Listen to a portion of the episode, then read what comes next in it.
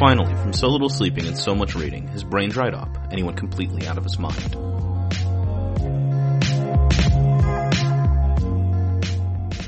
This is Dried Up Brain, and I'm Nate. And I'm Andrea. This is a podcast where we read things and we talk about them. Andrea is my mom. She's a librarian. I am not my mom or a librarian. I'm Nate, and this is Dried Up Brain. And it's a podcast where we read things and talk about them. And uh, for this episode, we read The Postman Always Rings Twice by James M. Cain. Spoiler alert, the postman does not even ring once. There's no postman. So there's two questions I wanted to ask you about this story. Uh, one was, what is up with the title? Because there's no, I don't even think they mention a postman at all, at any point, uh, in the story. And then two, what's up with cats in this story? Because there's a lot of cat stuff in here, and I'm not entirely sure what to make of it. The thing I'm most interested in is the title, but we can get to that later if you want to talk about some other stuff first. Yeah, that's just basically, I mean, one of the things that we're going to be talking a lot about is this whole um, American based genre of crime fiction, which is also called hard boiled detective or uh, American noir. Uh, yeah, I think that like a lot of people will call I this I've heard this called a hard boiled detective story. I've heard James Cain M. Cain referred to as a hard boiled detective writer, but I've also heard people just um, use the term hard boiled sans detective or hard boiled crime, or just refer to him as a crime writer. I've also heard. Uh, I think it's Roman noir, which I don't really know. I guess that's just written noir, right? Yes. Well, here's the thing. Let's talk a little bit about James M. Cain because he's a really interesting writer and character. He was born in 1892 and he died in 1977. And he's an American writer, but he started his career as a journalist. And he's often known as one of the generators of the hard-boiled crime genre, which is specifically and most popularly like an American drama. He left New York. He lived in New York and he was a journalist. He left New York to become a screenwriter in Hollywood after World War One. He was in the war. He was a uh, he was an army journalist in the war, and that's how he started his career as a journalist. And he did often cover the crime beat, so he had experience with journalism and uh, crime writing. I mean, this could just be like confirmation bias or something, or also I might be using the term confirmation bias wrong. But I can see now, I did, after having read this, it makes sense to me that he was a reporter. There's like a certain kind of, well, I think in terms of definition, if you ask me to define, my shirt's inside out. Um, that's unrelated. So the Uh-huh. term, I looked this up, the term Roman noir um, applies to noir fiction, but specifically it's fiction with flawed characters. Okay, so what I was gonna say before I got distracted by my shirt, which is if you asked me to define this sort of genre or style, I would say that it's pretty much crime and detective fiction with like a strain of kind of prohibition era and later sort of like realism where you know there's there's which in turn means that there's often a sort of stranded nihilism in it. We did a whole episode about the third man which i think is along the same lines. I mean that's more of like a detective story with a kind of like non-traditional detective as the protagonist.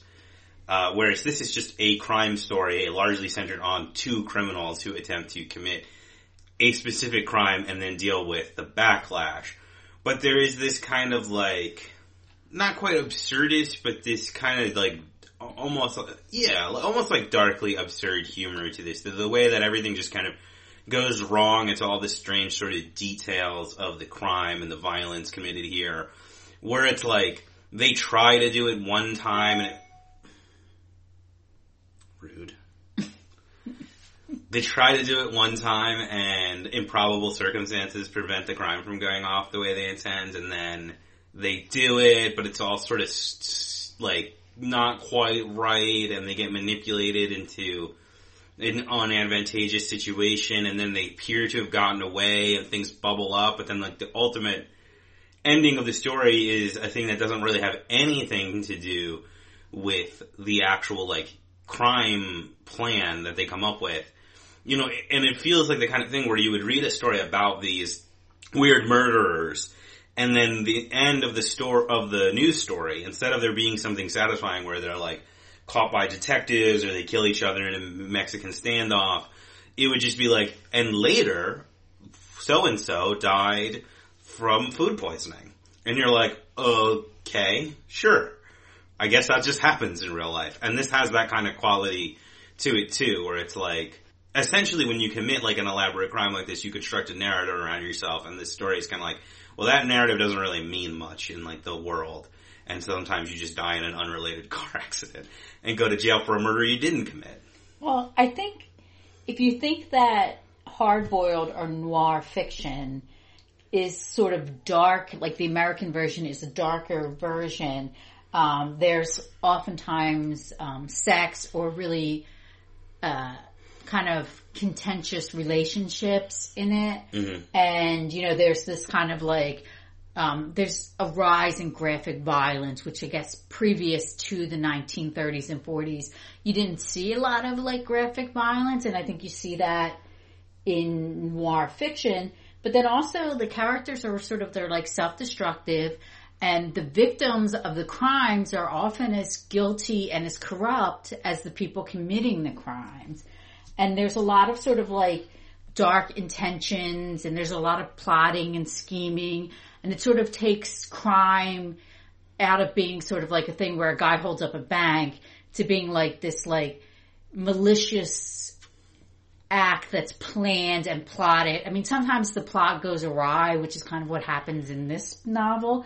But I think that's kind of like what you're seeing is like this birth of like crime fiction, but then also sort of melding it, especially James M. Cain is like really good at melding that along with like character driven action and developing sort of the kind of like dark themes that he's known for. Like you start to see that like this is a story that's in essence the story of a love triangle that's gone bad. And I think that's kind of what you see in James M. Cain. He focuses on the characters, their motives, the emotional tension that happens in the story, mm-hmm. as opposed to someone like, you know, like Dashiell Hammett where the crime is the center of the story.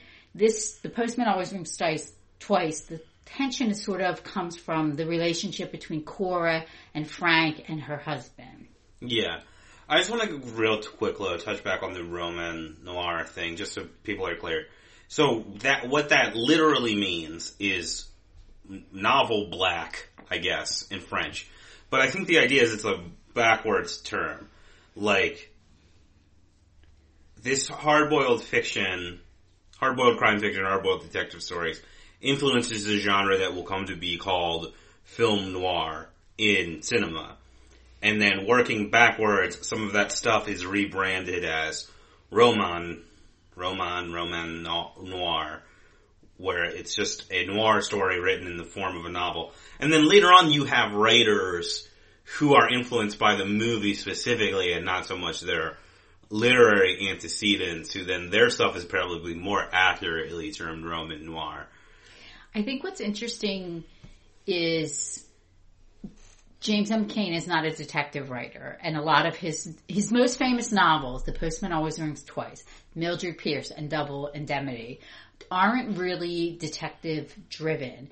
And I think the reason why he keeps putting they keep putting him in that genre partly is because of the fact that like The Postman Always Rings Twice and Double Indemnity are iconic noir films. Yeah, yeah. And I kind of feel like it's kind of just because the film isn't is like iconic representation of what noir film is, his writing is automatically looped in there. But I don't think it's that far off. I mean, if if you're thinking about someone like Raymond Chandler, like I think the only real difference between like the the the big structural difference between those is that like the crimes are very similar. It's just the like the focal point is shifted because like there is a detective in this story. He's not really a character; he's more of a plot device. But there is like a private detective whose actions inform the plot. In a Raymond Chandler story, you have similar crimes of passion, thorny love triangles, femme fatales, and whatnot that you get in these James M. Cain stories. But you have this sort of figure of the detective who's a constant through multiple stories, but who's there to kind of like cut through and we experience the narrative through him assembling it through his investigation. Whereas this, the focus is on the criminals and the narrative just happens in real time. So it's, it's almost, I'm not even that the focus is shifted. It's that the time scale is slightly tweaked so that like a detective stories essentially all happen in the postscript, whereas these James M. Cain stories happen uh, in the present. I also think there's, I mean, there's some things that James M. Cain does, like the crime writers, like Dashiell Hammett and Chandler. We'll talk about that. He does things like his novels are always set in contemporary times. They're always involving people who have relationships. They're always sort of people who are on their down and outs. It's kind of like, almost like, it, well, John Steinbeck did write a crime novel. Say if John Steinbeck wrote a crime novel, it would be mm. James M. King, but that's not true because he already did write a crime novel. But I feel like he is oftentimes linked in with the, you know, this genre, but I feel like he also fits very well in conversations where you talk about Hemingway and Faulkner because the style that he writes in is really technically sophisticated. I mean, he doesn't use a lot of extra adjectives. He's not, there's no purple prose. There's none of that sort of like gangster slang that really becomes prevalent in like 1950s detective writing, which is nice. And I think like he's a really interesting writer because this is his first novel and it's like technically perfect, highly acclaimed, very popular, still relevant to this day. Like he hit it out the park just on his first novel. Yeah, I agree. I think there's also something of like the gothic in this. I don't think it's as too dissimilar to some of the southern gothic um, writing that we've talked about on this podcast before, with like Flannery O'Connor and Carson McCullers. Uh, like the other difference there would be that Frank would be rather than the protagonist in a Southern Gothic story, it would, the plot would be almost exactly the same, except he would be a secondary character. Well, I mean, isn't Frank drives the? Hmm? Isn't I mean, when I read this, I thought immediately of Flannery O'Connor's, you know, A Good Man is Hard to Find. Like this kind of like, I mean, Frank is that kind of dangerous drifter that, you know, you've, your mother warned you about. I mean, he literally just shows up out of nowhere and just like wreaks havoc in these poor people's lives. But I wanted to sort of on a side note, I wanted to talk a little bit about um, James M. Himself.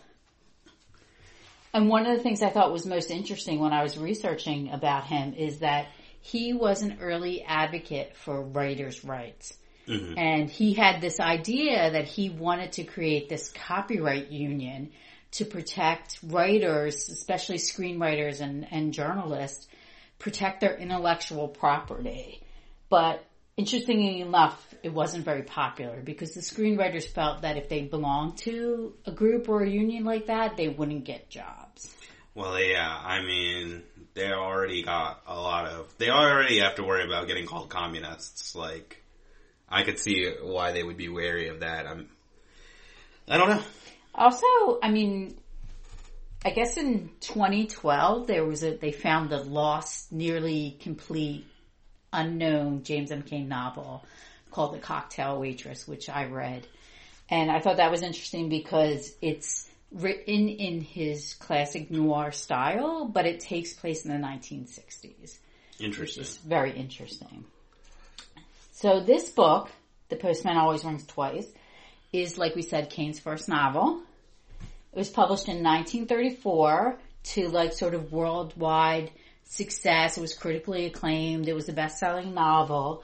Um, it's listed as Modern Library's 100 Best Novels, which was the first time that I had read it when I did that reading list. What's at the top? Are those in order? And if so, what is at the top? Uh, I don't know. I have we'll have to go look at that.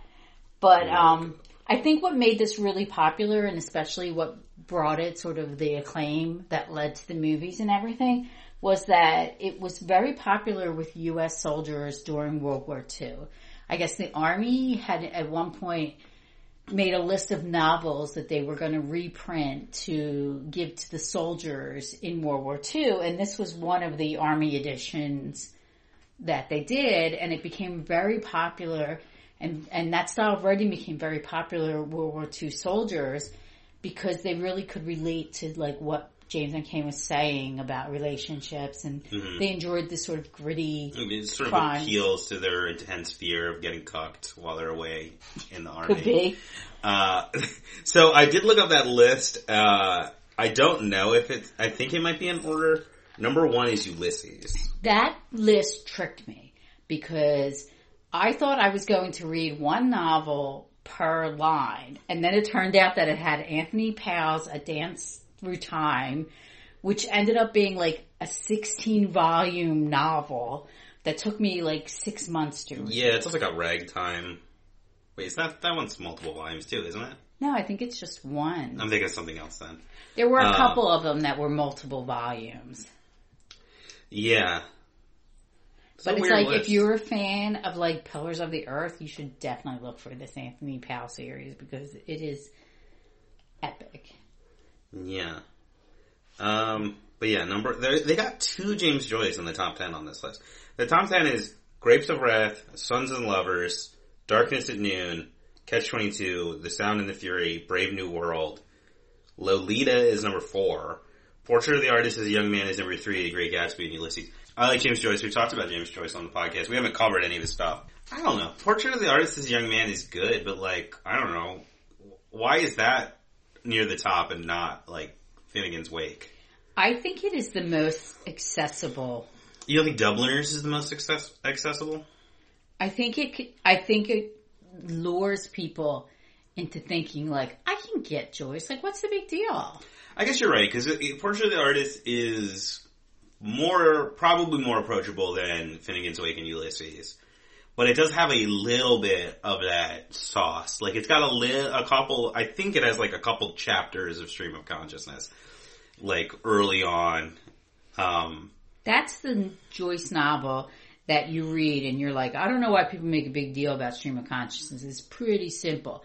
And then you feel like you're smart as fuck because you read a James Joyce novel and then you're like, okay, now I'm going to get into Ulysses. And then you're like, you turn jelly because it's kind of yeah, extremely hard to process. Um, I still think about parts of that book like eight years after I read it. yeah. Well, we don't need to keep talking about James Joyce. Sorry, we got to talk about a different James. So the Here's my question now. James Joyce, famously horny writer. Is this book horny? Is *The Postman Always Rings Twice horny? I think I don't know because it's not really like sexually explicit. I've heard people describe it as an erotic thriller, though. More specifically, so this film has been, I think it's been adapted seven or nine times, one, one of those numbers, I think. Uh, but the two most famous ones are, like, the original adaptation from the 40s, I believe. 1946. And then there's like a 1981 adaptation with Jack Nicholson, which, Wait, does I've- he play Frank? yeah, Oh my god. It's kind of perfect casting. um, which I've, is the one that I've seen. And I've seen, that is almost always described as an erotic thriller, and I wonder if it's just the presence of Jack Nicholson that makes people call it that. I think that Cain just pushes. Like there's not a graphic, like explicit No, description they, of sex. they I think cut away from, well, you know, he glosses over the sex. But I think he gets right to the point where, as a screenwriter and as a journalist, I'm sure he was aware of like the like the amount that he could get away with before it was censored. Oh, Because I mean, sure. like there, he's writing in a world where Henry Miller is already there, and he's a cautionary tale for writers about how much you can push before you get censored. Wait, what? Uh, Henry Miller precedes him? I don't think so. I think they might be contemporary. I think they were literally born in the same year. Uh, when did so? Yeah. Yeah, it would have been around like a couple years around the same time because Tropic of Cancer would have been 1934. Yeah.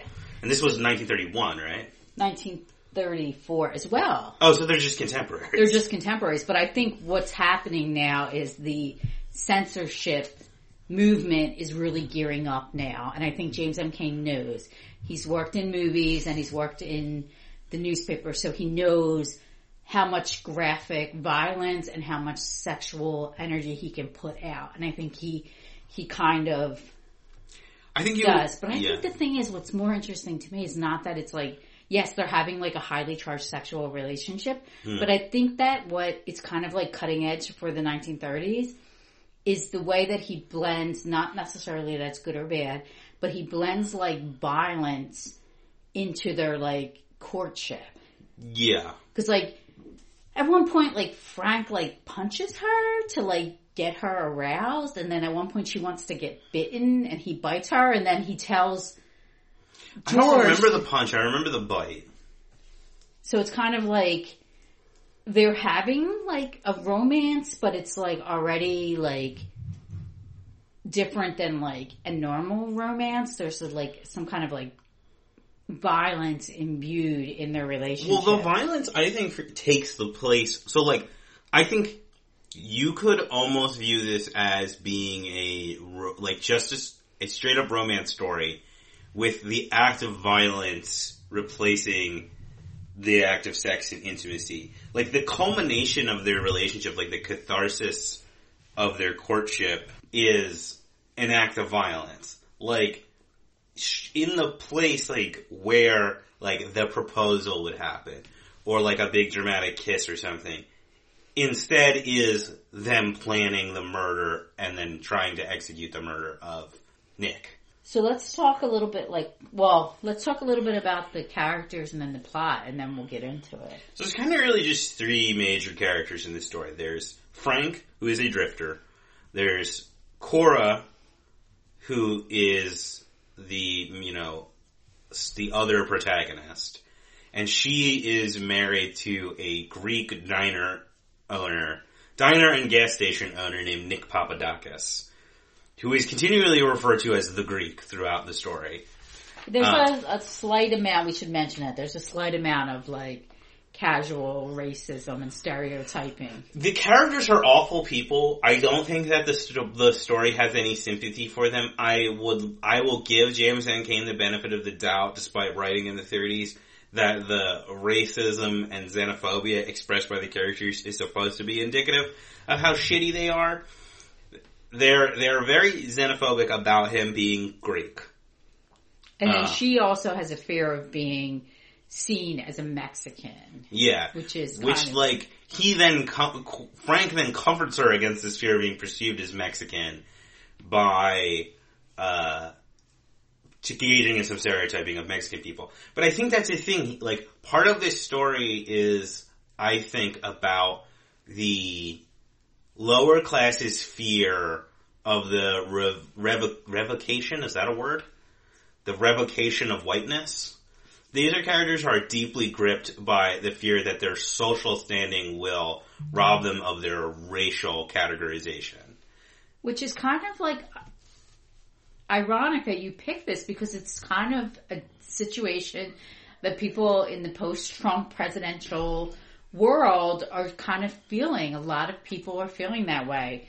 I mean, they're wrong and they're horrible people for feeling that way, but they still feel that way. Yeah, like a, a lot of Cora's opposition to Nick is in ways that he is perceived as being non-white, and a lot of the almost everything she compliments Frank on are stereotypic qualities of whiteness. His light hair, his light skin, his perceived cleanliness, as opposed to Nick, who is perceived as being greasy and dirty and opportunistic.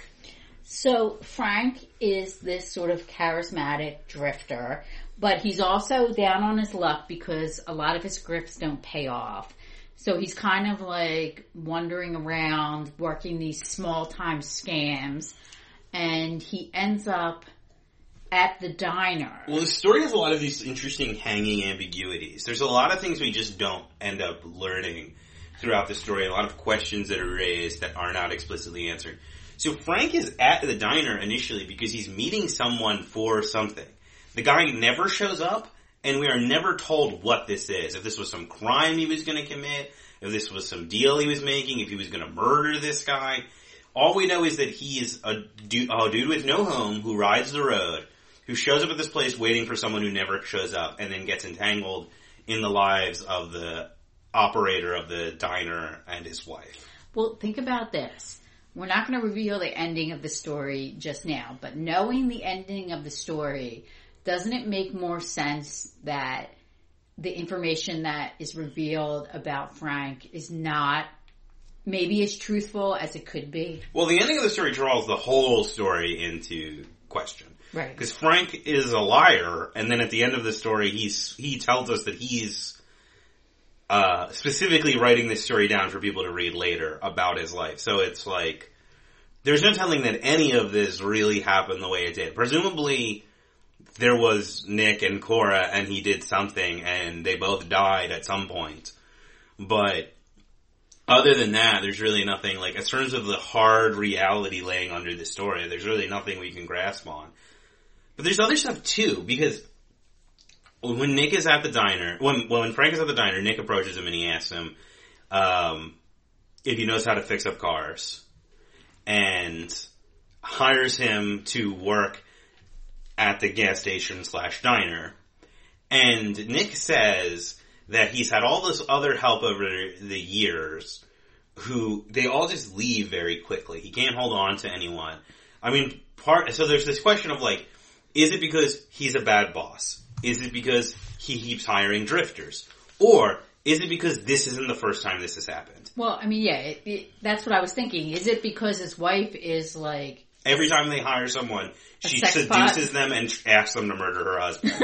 and then they leave because they don't want to murder her husband. And this story happens because Frank is the first guy who's dumb enough to fall for it. I think that could be. I mean, that definitely could be what's going on here. Uh, But I think it's interesting because Cora is sort of she's you know disenchanted of her lifestyle. She's married to a man that she really doesn't care about. She's in this sort of dead end situation where she works at a diner, and we learn later on that her backstory is she comes from Idaho or Iowa. It's Iowa. Iowa, and Home of Slipknot. she she and wants to James Kirk. okay Mhm. and she wants to be an actress and she ends up working in a hash house and she has this sort of a couple of like it's implied she has a couple of bad sort of experiences where she meets men like Frank Chambers. Well, yeah, she's she's like they're like, hey, why don't you have a little party? She's like, and I went to some of those parties. You know what those were like? And so it's like, yeah, I, I don't think she's supposed to have been a prostitute, but I think that there's been some creepy stuff in her past perpetrated. What exactly is a hash house? Let me ask that question. I think it's I like a actually know. Where they specialize in serving breakfast and lunch only. Okay, so it is like it's like where uh, Sam Spade goes to get his horrible coffee. Yeah, I think it's kind of a little, it's like a downturn from a diner, but not as classy as like a coffee shop or restaurant. Yeah, So she marries Nick because he's nice and he doesn't abuse her and he has economic security. potential. Yeah, so she ends up and then they buy this sort of roadside cafe which has uh, a gas station. That's the Yeah. I, I totally blanked on the word gas station for some weird reason. So it's kind of one of those things on the side of the highway in California, and I guess it's like right, sort of the rise of the like motor society where people are driving places and there's Well, a lot yeah. of transportation going on and things like that. if you've seen Chinatown or The Superior Who Framed Roger Rabbit, this is like happening in the wake of the rise of the like freeway in California. So the, you know, the great asphalt serpent rises up and then you have all of these like little remoras on the side that are these like stands and then like those also then give rise to the fast food giants and it's this whole thing. So really if you want to understand the history of America, you should watch Who Framed Roger Rabbit. Okay. But I um, think this takes place between like an area that's sort of still agriculturally like you know, there's a lot of farming going on, but it's on its way to like some major cities. And I think Yeah. it's like, it looks like it's closer to San Francisco than it is to Los Angeles at this point. They go to San Francisco at one point. Yeah, so I think it's further south, north, Yeah. north, further north than So LA. I think what Nick is hoping to cash in on is like people driving their cars and stuff around. So Nick convinces Frank and then Frank sort of cons Nick into thinking that he is both a good um, cook and works in cars and hires him to work in the diner and gives him a place to stay in his house. yeah, he convinces him to get a better sign. That's his big move. Yes. And then I think it is specifically while he's going because he has a light bulb sign, which he's told is out of date. People like neon signs now. Yes. and he helps him design an elaborate neon sign that has the name of the restaurant, but it also just has his name under it. Yes. And a, And a Greek flag. Yes. And Nick is like, And it he's says sanitary, which is very sanitary bathrooms, I believe. But Nick is like, he's having his whole other story, right? Where he's, his, off to the side, he has a sort of tragically shortened story about like, the American dream and like trying to build generational wealth and become upwardly mobile. And he's like very invested in this, the success of this diner, but he's just not a great businessman. Uh, and then he gets murdered. But So while he, Frank convinces him after the sign blows out, and this is another thing, like you put this down on things to look forward to, like to, to note, is that they have electrical problems. yeah, yeah. So he convinces him to go to San Francisco to get a new sign, and while he's there, Frank seduces Clara because they have this Or sexual, vice versa. yeah, they have this sexual tension that's happening. Yeah, and this is where the cat thing starts because she has this whole speech when they're getting closer about how she's not a wild cat, but she's got to become a wild cat to break, or a hell cat to break free. Uh, and she tells him a little bit of her backstory, and and because he suggests they like run away together, and she talks about how she has this fear that like that will only lead back to the situation she was back in, And- that the road always leads back to the hash house, and she's terrified of ending up back in that position, but equally terrified of staying here or like continuing to be married to Nick.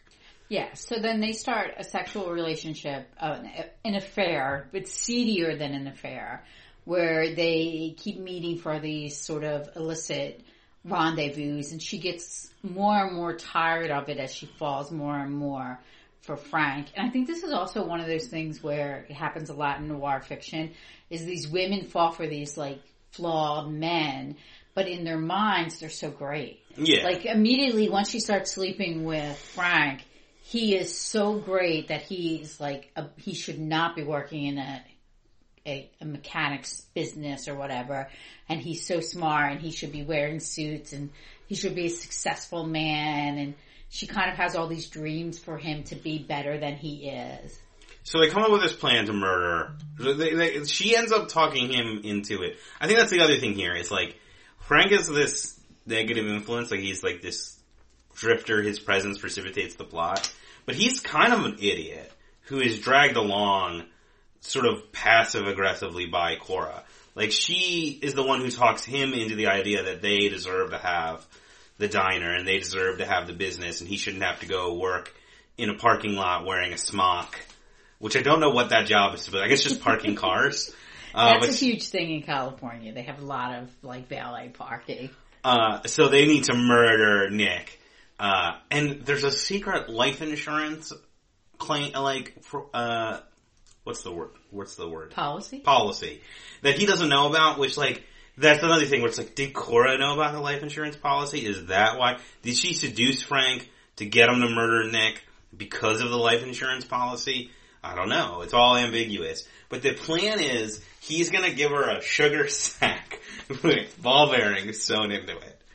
And then he's, when they're gonna wait for him to be taken his bath. Right, because they're going to go out. They're all going out somewhere for to celebrate something. Oh, the new sign, maybe. I think something like that. Uh, and this is another thing. She keeps saying Nick is dirty, but the half, the murder is contingent on him taking a bath. So, Well, I think she's kind of leaning into that stereotype. that's that what I'm saying. It's like- about the non-whiteness. It's about the, like, foreign character. yeah. Uh, But he's very proud because he's a he is now a U.S. citizen. At one point, he makes a um, he shows like scrapbook, a and yeah. he has a his naturalization citizen. That's the saddest part of the whole story, I think. So the, she's going to take this sugar sack with ball bearings in it, this blackjack made out of a sugar sack. And blackjack sugar sack, sugar sack is my favorite blues man, and also my favorite com- stand-up comedian from the '80s. Uh, he was great in Police Academy 12. So Nick's going to take a. This is very specific detail. He takes a bath, and then at some point he stands up in the bath and he turns on the shower and he rinses off. And at that point, she's supposed to hit him on the head, on the back of the head with the ball bearing. Well, first, Frank is going to distract him by going into the bathroom and saying that he's looking for his razor. Because then he might get up to help him, but if Cora went in there, he would just stay on the bath. So when he gets up, she's going to hit him on the back of the head with, the, or I guess on the back of the head, with the blackjack. And then they're going to make it look like he slipped and fell in the bathtub. Yes, and then Frank is supposed to wait outside to make sure no people show up because the diner is closed. But sometimes people show up and beep the horn and they get served.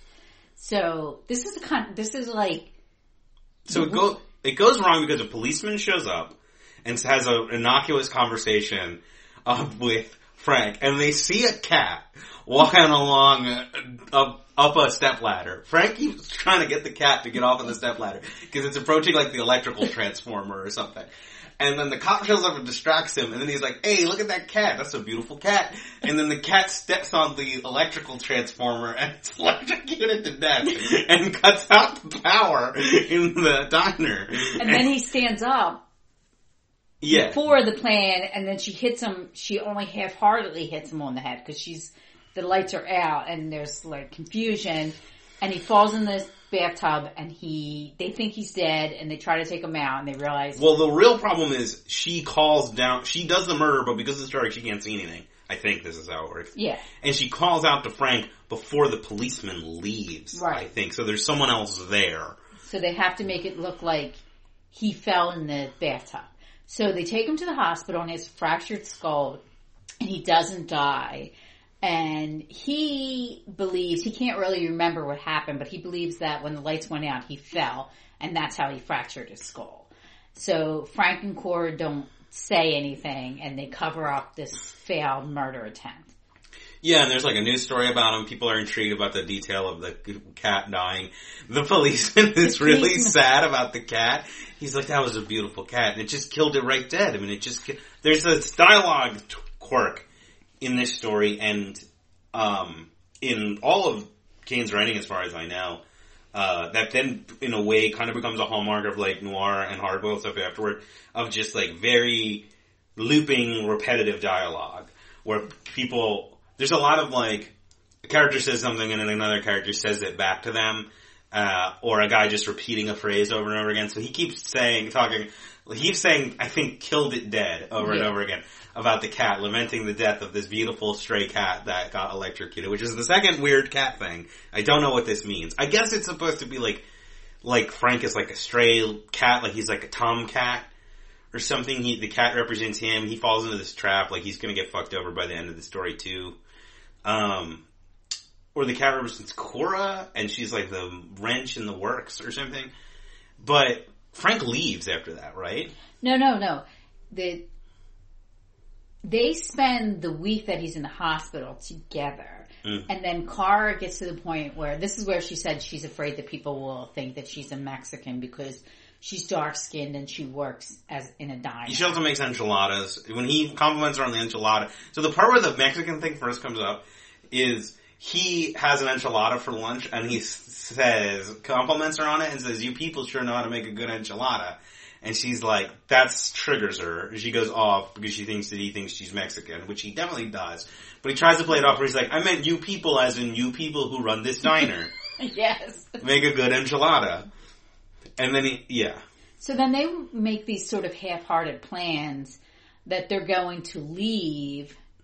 She's also afraid that people will call her Mrs. Papadakis, which is another thing where she's like, she has, they, they're both terrified that, they, you know, capitalism has robbed them of anything except this undue pride in their, per, the perceived superiority of their ethnicity. Like, they're, completely, you know, they're total losers, but they're terrified that they're, someone's going to think that they're foreign or non-white. Yeah. So when she when so then they decide to leave and they pack their stuff and then they're walking to the Oh yeah, bus stop and she says I can't deal with this and she she wants to go back home. She goes back home and they bring Nick home and then Frank leaves. yeah, And then he goes on this I guess at some point he's traveling around doing his grift and he ends up getting like $250 that he wins playing pool which he then immediately loses. well, his first plan is because she doesn't want to work in a diner anymore. So his plan is he's going to take the two hundred fifty dollars and he's going to buy a hot dog cart, mm-hmm. and they're going to live at the beach and sell hot dogs. yeah, because he's an idiot. So then he goes back in the town and he's hanging around in the town trying to. This is where you learn like Frank's not a very good drifter. Mm-hmm. He's hanging around the town to either run into Nick or Cora so that he can sort of reignite their relationship. He runs into Nick, but it's after he loses the money. Right, but meanwhile he's in the town. He has a two hundred fifty dollars, and he's like, "Well, you know what? I might as well try to double it, and, and then we could do like something else. They can improve the hot dog cart in some way." There's something is up with like there's this like dudes who like came to a, of age before like the 70s have this or like around like well maybe before the 80s they've got this bizarre brain like the way that this character thinks reminded me a lot of my grandfather in some ways where it's like Why not get a job? Why not sell hot dogs? yeah, like, well, you might as well just try and gamble it. And it's like, why? You're gonna lose it. like, it's like they've got this, like, you know, they've listened to too many jingly guitar solos and their brains all scrambled. First of all, every time I read a story that has a plot point that involves a hot dog cart, I immediately think of Oh, Confederacy yeah, of yeah. So anyway, he has a serious idea to get this hot dog cart, but then he's hanging out in a pool hall and he says, well, let me try to double my money. And then he meets, of course, another drifter who's Yeah. also a pool hustler. And they hustle each other, and then Frank ends up losing all of his money, and he can't even buy the hot dog cart. And then he runs into Nick, and Nick's like, "Come on back, come on." And Nick's got a new suit and he's looking sharp and he's like parlayed getting his skull fractured in a cat related accident into becoming like a minor local celebrity and like this is again like getting at this like th- these ideas the the mainstream newspapers report on the absurdity of the cat the greek newspaper reports on fine upstanding citizen nick papadakis and his tragic accident uh, and he shows him the ex. He takes him back and like basically asks him to come on vacation with them. Yes, because he wants to win him back because he he likes Frank, and Frank was a good like asset to the diner because he was like a smoocher, like a you know he's a hustler, and he kept like he he has that kind of outgoing personality that can get people interested. And then also, I think Nick sees him as this sort of representative, like like an upstanding American man Yeah, who you know he looks good while he's working on your car and he has ideas that he lets Nick take credit for Yes. too, which I think is very appealing to him. Um, or alternatively, uh, Nick is just very clumsy and slow at asking people if they want to be a third in his relationship. So anyway, he comes back and Cora immediately gets her hot pants on and she's completely back into Well- loving Frank and, and being obsessed with having a relationship with Frank. Well, now she's super desperate because like the first thing Nick does when he gets Frank back is he shows him uh, this scrapbook he's making, which is where you see all the newspaper clippings, where you see the the ones from the mainstream newspapers and the ones from the Greek newspaper. And he also shows him all the successive X-rays of his skull healing, uh, which is funny. It's like, look at this. Look at the. Here's a time lapse of your crime failing. um, and Cora is desperate now to be rid of him because she reveals that the reason he was making the scrapbook was is to show it to his kids because now he wants kids. He, talks about Frank has this weird speech he, he, thing he says about how like Nick is acting like a bigger man now that he's had his skull broken, um, and he says it's something like it's like an Italian that it's, that bought a restaurant or something, or Yeah, now he's too good to to wear like a mechanic suit. You know, he he wears the suit at work instead of wearing like you know his like chef outfit. yeah, He's putting on all these airs. So they decide they're going to go to is it Monterey? I forget where they're going. They want to go. They're going to go somewhere, San Bernardino or Yeah. someplace. They're going to go someplace to a fiesta, which is like the way that Nick describes it. It seems like it's like a like block party or like community fair, and there's going to mm. be a lot of drinking and music and dancing. And they want Frank to come. Yeah, And this is where I think this is where the plot kind of falls down because the plan to like well, the plan is to fake a car accident. yeah, but it's so complicated. Because they're paranoid at this point.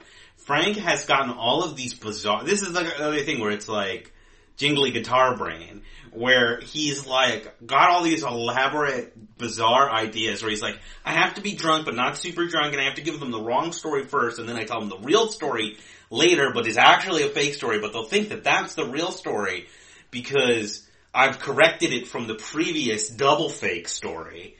Uh, And then her, like, she's obsessed with like worrying about her job is to climb up the hill and stop a car and say there's been a car accident. But she's super paranoid about climbing up the hill without her purse. And then there's this conversation about like, are they going to believe that a woman would leave a car without her mm. purse? And it's kind of like, But then he's got to get. He also has to get Frank has to get Nick drunk, and his plan to do that is by ostentatiously drinking himself to convince Nick that he also wants to drink. so now So he's has, got to be drunk when the crime happens, or else he won't be able to get Nick drunk. So then Cora has to drive the car because they're both drunk.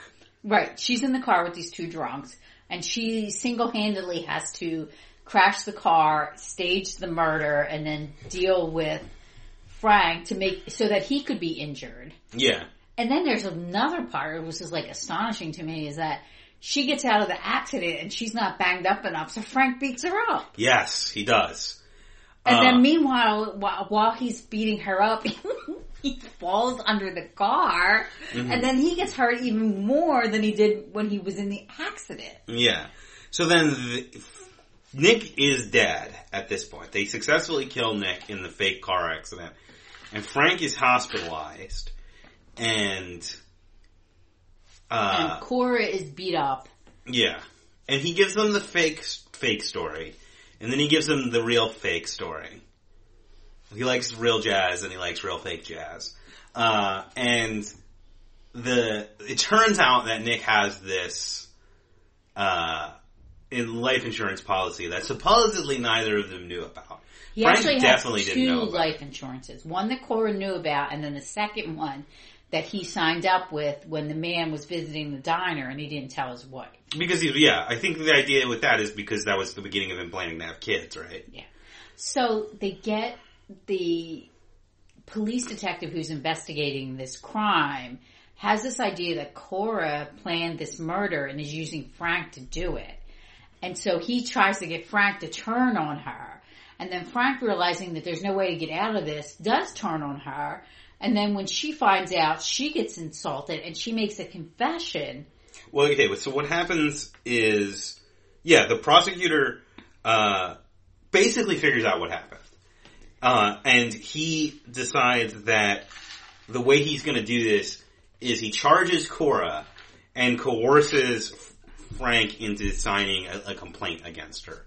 Uh, which then makes Cora furious and then she decides that she's gonna give a confession. But her lawyer comes up with a plan to trick her into thinking that she's talking to a police detective, but it's actually his private detective.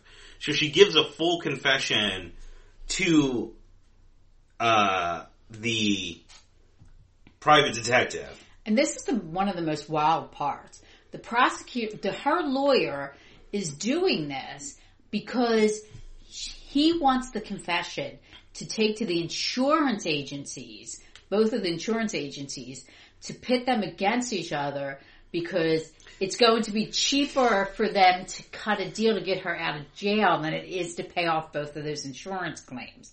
So they cut this kind of weird deal where she doesn't get, she gets acquitted of the crime and they have to pay her $10,000, but they save so much money about not paying these two insurance claims out that the insurance companies act as advocates to get Cora out of jail. Yeah, yeah. Well, because they're they've got their own detective who's like the lead witness or whatever. So they get him to recant his testimony, which means that the state has to offer a plea bargain, which Cora takes. Uh, and so she doesn't do any jail time. But now, She has a suspended sentence that hangs over her head. yeah, and the lawyer has the written the the the written confession. Uh, and But so then, then he tries to take, the lawyer tries to take the half of the money Mhm. and then he's like, ah, now you guys are great. You pulled the greatest scam. You know what? You deserve all the $10,000.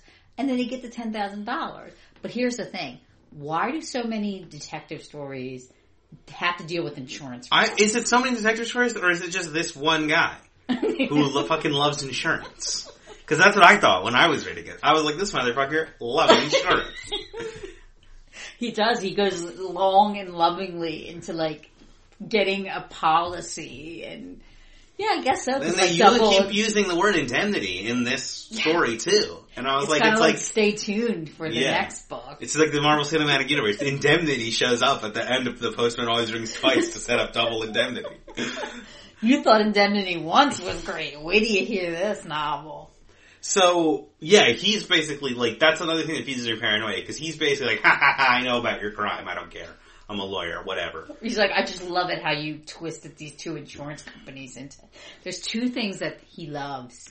He loves railroad crime, which is another thing. For you get you realize that Frank has been revealed to have like numerous um, crimes He's- against railroad detectives. He's strong from punching railroad detectives is the thing that he says, I think twice in this story. So he loves railroad crimes. He loves insurance, and he loves this sort of like. Is Frank a hobo? I think he. I think he is. Yeah, he's a I think drifter kind of implies a higher quality. If there's like a status level, there's a caste system for like shady male individuals in 1930s crime novels, then like hobo is the bottom and drifter is like right above it. Yeah. So they get the money. Yeah, and so they start working like uh at the diner and Frank is re- reveals what he is to his core a drifter. Like Cora starts building up the diner and getting all of these plans to start a beer garden and to make the food nicer and to like really turn it into a, a real establishment. And he just wants to bail. He wants to sell it and, and cut and run. We forgot another important plot point. I think I might be getting to it. No, no, that happens before Nick is killed. He, Cora wants to leave Yeah. and Frank says sure, and then she assumes they're going to take Nick's car. And then Frank makes a point of saying, this is a, so you know how shady Frank is. Frank makes a point of saying like, it's one thing to steal another man's wife, but you can't steal another man's car. Well, because that's an actual crime. That's grand larceny, he says. Uh, he doesn't want to, like, but he's also just planning, he also tried to murder him. like, but he won't steal his car. But he gets all restless, and when she goes away to go to her mom's funeral, yeah, this is so great. and this is bonkers. He, he like leaves and like drifts around a little bit, and like, I think goes back to San Francisco or something. And he starts an affair with a lion tamer. right. Well, first she says she is like a cat farm. Yeah. And he's like, oh yeah, well we'll just call someone to take care of these cats. He immediately, he goes from like zero to 100. Yeah. He's always like, he meets a lady and the next thing you know, he's like, let's have an affair. Let's run away together. And then she says, would you like, he says, would you like to go down to Mexico for a weekend? And he takes her to Mexico, but then when he goes to her farm to get someone to watch the cats, he realizes that they're like large cats that they use for like, Yeah, they're like pan- Movies. panthers and stuff. Yeah, she raises big cats to, and then sells them, and then also has them in movies.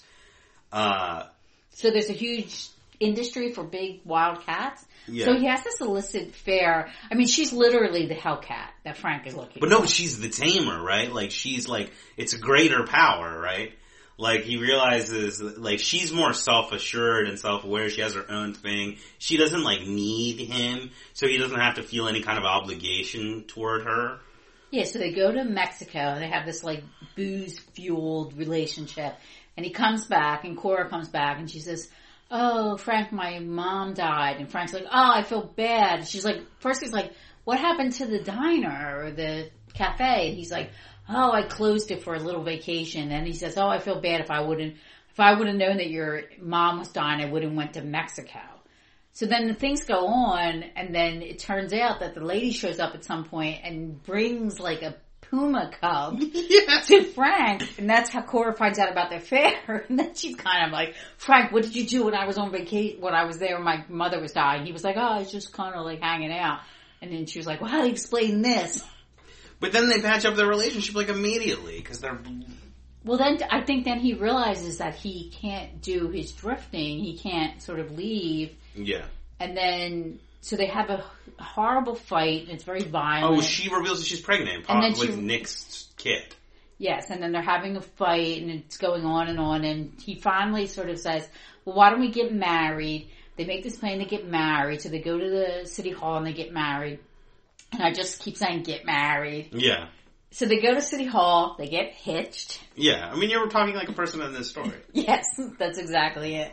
I'm a, you know, I'm the, you know, secondary character in this, the lady who watches them from the window get married. So they go to the beach and she's kind of tired and he says, okay, well, you know, you take a rest, I'll drive. And he has no malicious intent. That's what he says. And it ends up having a car accident and Clara is killed. yeah. And then the uh, coroner finds out that not only was she killed, but she was pregnant. Mhm. And then he puts together her husband's accidental car accident and the shadiness of Frank and dun dun dun when you think there's going to be like repentance happening. Frank is arrested for the murder of Cora, even though he didn't murder Cora, but he, and so then you realize that the whole book is a jailhouse confession. Yeah. Which makes sense because in the beginning Frank tries to make himself look better than he is. But then he, his defense is, I might have killed this other guy, but I did not kill Cora. And even though he wasn't committed for the crime, he wasn't arrested for the crime of Nick, he's arrested for the murder of Cora and he ends up on death row. Yeah. And that's basically it. Like he, he, the story ends with him being like, you know, I hope people read this after they put me to death. And But then I guess in between the okay, in between the part where he's Frank is called out for his affair with the wild cat tamer. He gets blackmailed by the Yeah, prosecutor's yeah. assistant who has Cora's a confession. and they, doesn't he, kick- he beats the shit out of that guy. Does he kill that guy too? No, but Cora keeps wanting him to get beat up more, and this is when you realize that Cora is complacent in the violence that's happening around Frank, and that mm-hmm. she may or may not have done the same thing, like you said, with other men, which is why they kept leaving the diner. Yeah. So they end up sort of brutalizing this man and threatening him with the puma at one point, and then Frank ends up going to jail, but then interestingly enough, he brings up the fact that the police go to the diner after Cora dies and they find the puma there and he's kind of like, he's still alive, but he's kind of like in bad shape and so they take him away too. Mhm. So like, James M. Cain like wraps up every loose end at the very end, even what happened to the cat. Yeah. Yeah, that's the postman always rings twice. No, notice that there was no postman in the story. There, I, there is no postman. No postman rings. What, what do you make of that title? Well, I've heard people say that it's just supposed to be a red herring. It is a red herring, and Cain admits that. But the thing is, is that originally it was implied during the success of the book and the movie that the postman always rings twice was sort of a nod to like you would know someone was coming by the way they rang. So, if, so if they were having an affair during the day and they heard doorbell and it rang twice, they would know that it was just the postman. See, But I know. James M. Cain says that he got the name from a conversation he had with another writer. He never says who the writer is, but the writer is down on his luck and he keeps waiting for like an acceptance letter. Mm-hmm. And every time he hears the doorbell, he gets nervous, but then he says, I know it's not the mail because the postman always rings twice. So he would go out into the bait, into the yard and wait for the two doorbells so he could check and see if he got an acceptance letter for one of his novels. And James M. Cain said that he thought that that phrase, the postman always rings twice, was very beautiful and he wanted to use it.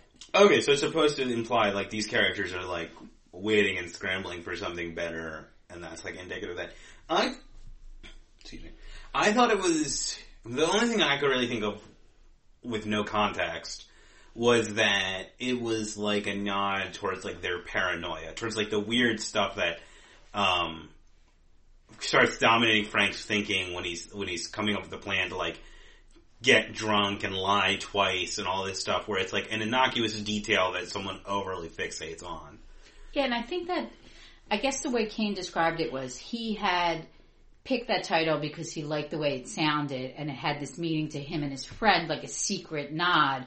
But with the success of the movie and the book, it was sort of, this theory came out that it might have been like this sort of metaphor about like waiting for something good to happen So or waiting for some kind of moral judgment to happen, like God is a symbol for the postman or whatever. And they made this sort of meaning of the title that made the title seem more prophetic than sort of poetic, which was how Cain wanted it. And he never said anything until later on because that title and what it meant to people made the book sell more, made the movie more popular. Well, I think it's comforting as someone who's really bad at coming up with names and titles, like that you can just kind of do whatever. Uh, and people will just read whatever meaning they want to into it if the story in and of itself is good enough. But I mean, would you if, like if it was called the Drifter? I mean, the postman always rings twice gives this impl- you know implied literary sort of value to it. But if it was called something like the Drifter or you know my husband is dead or something like that, it would be like a pulp fiction novel. And it wouldn't have this sort of staying power. Oh, I'm not saying it's a it's a very good title. I'm not saying it's a bad title. I was just curious as to like what the deal with it is because it is not indicative of anything that happens in the story. Yeah, and I think it's like also like it could be like, you know, the postman rings twice, two murders, two attempted murders or whatever, or two murders that were successful. That's So, because I mean, it's kind of like one of those things where it doesn't really mean anything. no, no, no. Um, yeah. Do we have anything else to say about this? I think, like, I joked about the dialogue being really re- kind of not. I joked about the dialogue having this sort that sort of repetition quirk, but I actually think it's really good. Like, it is. It's very, very stylized. The whole story is very stylized. Uh, but it is that like snappy. Like, you can see how this book in particular was a huge influence on cinema around that time and right afterwards. Well, I think too, one of the things that I like about James M. Is that he doesn't sort of get himself bogged down in this sort of, like he writes about a culture and he writes about contemporary times, so he uses like modern language and modern linguistic styles, but he doesn't really get into that sort of stereotype that you see like with Chandler and, you know, all the other. Oh yeah, You know, like, like they- she had legs and she knew how to use them. You don't Yeah. get any of that. Like it's Yeah. much more sort of straightforward. Yeah, and I think I mean I like his style. I think if you think about when he was writing, it's sort of very edgy. You mm-hmm. know, I mean that was a time of like romantic um, stories and men who were very heroic, and then you see like Nick, who's kind of like this sort of milky, toasty kind of guy who's kind of just like you know floating through life, and he's got this like black widow of a wife, and then you see Frank, who's like this edgy drifter who's up to no good. I mean, there's really nothing sort of like it at that time, and I think like that kind of made him seem, you know, like really cutting edge. And I think like Faulkner, he really has a way to like set the tension. Because I mean, there's really like you said, there's like only three characters in the whole novel, and it's a very short span of time when things happen. There's only one or two scenes where things are going on, and then so you get this whole compacted, very compressed relationship with three people in it in a kind of very sparse, well written, well driven, tension based story. Yeah, I mean it's got a very clear three act structure. It almost reads like a play in And some I kind ways. of think like it- that sets the tone. Like American male writers get into this sort of style. Like you think about Steinbeck and Faulkner Mm-hmm. and Hemingway. They all sort of follow that same contemporary style, the three acts, Well- sparse characters, and things like that. I think it's also this kind of like this cyclical influence where it's like these guys write in these very crisp three act structures, uh, and that influences the early screenwriters. And then, well, literally just talked about this on another podcast, but you have Syd Field writes screenplay in the seventies and like code really heavily like codifies and promotes the three act structure, which then further influences writers uh, and it become it like permeates the like American like style. Yeah, and I think if you think about like American crime fiction as like literary novels that have a crime in them, you think about other writers. I mean, like I was thinking about like um, Jonathan Lethem, like him, he's highly influenced. He has to be highly influenced Oh, by I'm James sure. M. Cain. And you think about like Jim Thompson and James Ellroy, Mm-hmm. and even like Patricia Highsmith. Their crime novels are like Cain novels in that they're not graphic murder stories, but the tension and the intentions of the people sets these sort of noir tones, and you can see the influence that Cain has on people like that. I mean, you talk about like Walter Mosley and the Attica Locke, like these are modern crime writers. Mm-hmm. They're still using devices that Cain came up with. Yeah, yeah. So I think it's really interesting. But I mean, I think like this is the start, like you said, of like bringing literary devices into filmmaking. And like we talked a lot about this when we talked about Graham Greene, but I think like Greene is a novelist that is almost like James Cain. And Yeah. I think you can see that. And I think like when people talk about the post World War II novel, I think even though Cain is pre World War II, the fact that his novels came to popularity during World War II, especially with the Army editions, Well, that kind of literary style influences post World War II writers. yeah. But I, I think that like there's a strain of like like I said, like bitter bitterness and nihilism in this that I would compare to like the Lost Generation writers. I think he's sort of like coming off of that same wave. Uh, like this isn't like totally unmoored from like traditional morality. Like it's not like a, you know, it's not No Country for Old Men or anything like that. But it's like, yes, the two people that try to do the murder die, but also like when Nick, when not Nick, when Frank is brought to justice, it's for, if we're to believe him, a crime he didn't commit that is not the one that he deserves to be punished for. And there's this kind of like, you know, there is no sense that the universe is balanced out at the end. It's just like a bunch of horrible things have happened. Well, yeah, that's why I kind of compared him a little bit more to Faulkner. Mhm. Even though he doesn't create like the worldscape that Faulkner does where he keeps going back to the same characters, I think he is more like Faulkner than he is like Hemingway because he has hit, what happened to writers in World War One is a different experience about what happens to writers in World War II and even what happened to writers like you look at writers who wrote during the Vietnam War or after the Vietnam War. Their war experiences are all completely different. So James M. Is coming from a war that kind of, you know, it's not a dirty war at this point, but it's not as glamorous and as like idealized as World War II. And I think you see that because like the men who come after World War II, they're like a different type of detective, a different type of like Well, male. yeah. Also, all those guys come back from the war and become gangsters. Like, uh, but yeah, like, I think that I don't know. I think I think you can also like we've talked about all these other influences, but I think that there's also something whereas I where the stuff like this I see as being like a direct antecedent to like dirty realism. Yeah, exactly. Well, like, Like, where it's like well, these same scumbag characters, but what if there isn't a crime? What if it's just about their lives? like if you were if you had like you were building like a literary family tree Mm-hmm. and you had James M. Cain like you could through a certain amount of machinations you could come to someone like Cormac McCarthy easily more easily than I think you could come to that by following like a Hemingway branch to get to Cormac McCarthy And I think the things like Jim Thompson, like you, those kinds of writers, they take the best parts of what they like about crime novels. Like someone like Thompson, you'd be like, okay, he's more like Chandler and Dashiell Hammett than he is like James M. Cain. But if you think of like, I'm trying to think of the novels about a relationship in the suburbs in the 1950s, which came out like in the 1980s. Like he, like James M. Cain did more to influence writers who write about relationships. Like Franzen, is that oh, what ugh. you're trying to get at? I mean, that's what I think of as suburban. I'll have to, I'll have to think about it. No, I don't think he's like Fran. I don't think Franzen takes anything from James M. Cain. His characters are just awful people.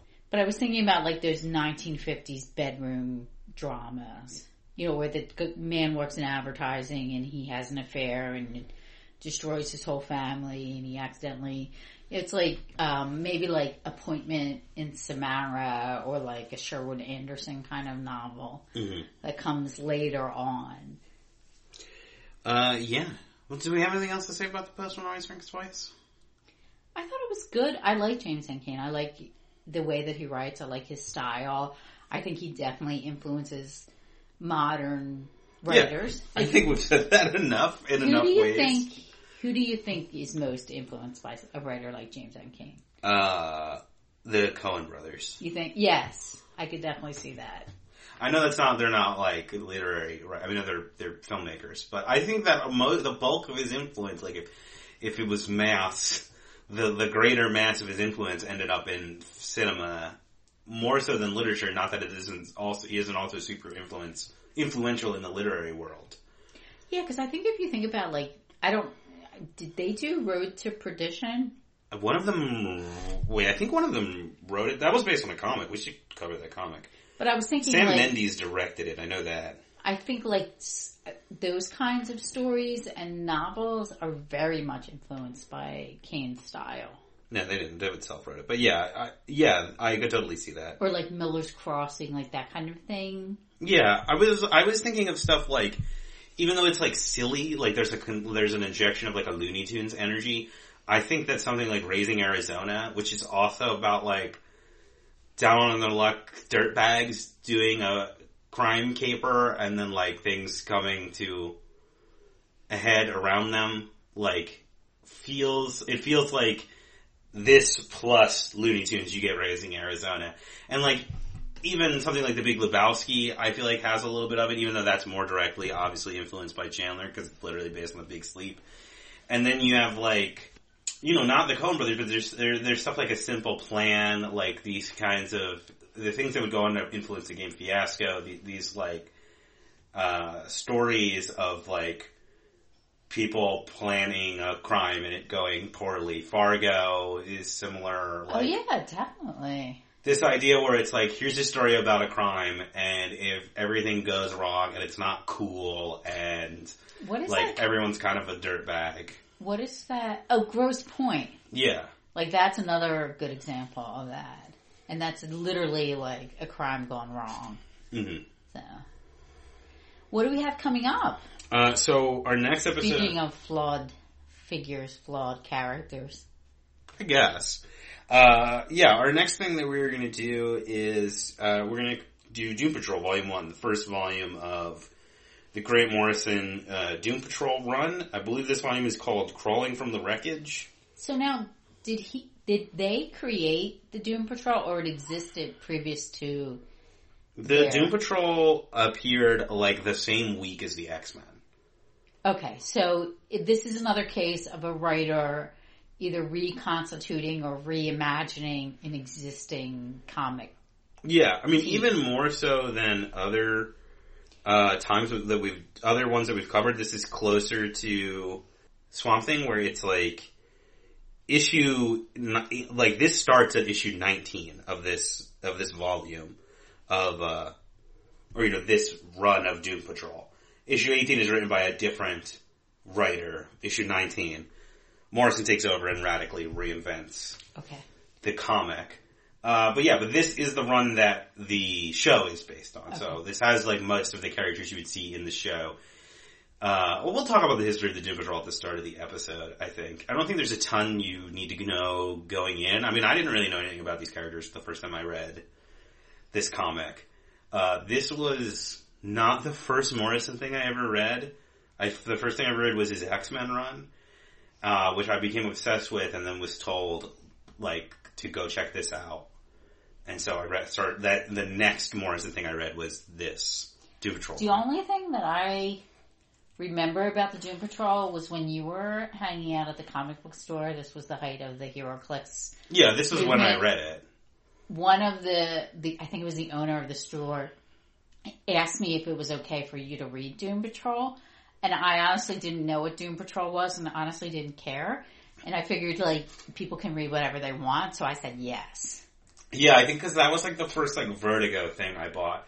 Because I started reading that. I was reading, like buying the individual volumes and reading them of that and Swamp Thing at the same time. And that was the first one where it was like, this is ostensibly for more mature readers. But I didn't have the heart to admit that I had already let you read Sin City. Yeah. So I- then I didn't want to look like one, a bad librarian, and two, like an awful mom. So I just said yes.